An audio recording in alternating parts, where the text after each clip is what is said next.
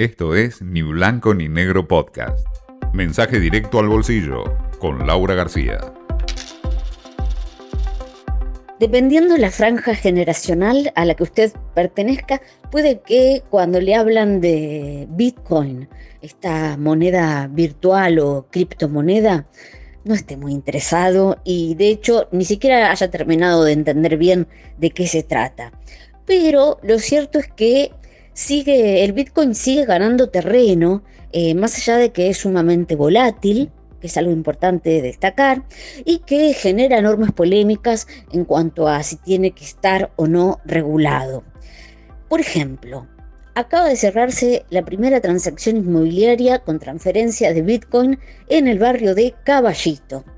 Se venían haciendo algunas transacciones es cierto, en emprendimientos desde el pozo. Pero esta es la primera vez que se utiliza esta moneda virtual para un inmueble usado. Así que bueno, un poco a cuenta de esta expansión del Bitcoin, eh, le comento que El Salvador, o sea, ya hablamos de un país, un estado, decidió adoptar el Bitcoin como moneda oficial a la par del dólar, porque El Salvador es un país dolarizado que no tiene una moneda local y que el valor del Bitcoin va a estar determinado o fijado en forma libre por el propio mercado. La cotización va a fluctuar en función del eh, mercado. Eh, no va a haber una intervención oficial.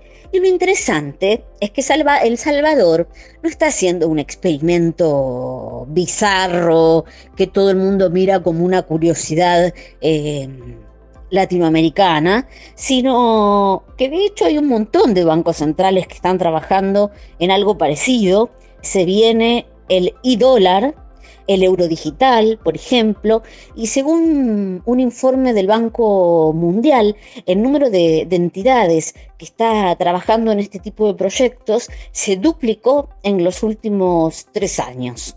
Así que se cree que de acá al 2025 varios países van a lanzar una versión electrónica o digital de su moneda. Esto tiene varias ventajas como, eh, bueno, reducir los costos de todo el sistema de pagos, eh, hacerlo más eficiente y mm, además eh, ayuda mucho a la inclusión financiera, porque hoy por hoy cualquiera que se baje una billetera electrónica en su celular puede hacer una transferencia de estas monedas. Ahora, países como Argentina, eh, se destacan en este informe precisamente, se podrían ver muy perjudicados. Y bueno, ¿por qué?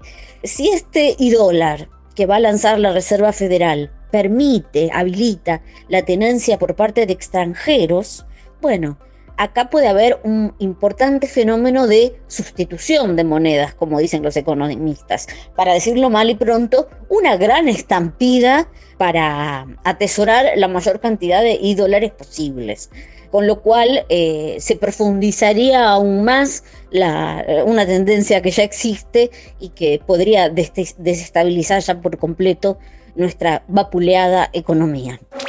Esto fue Ni Blanco ni Negro Podcast.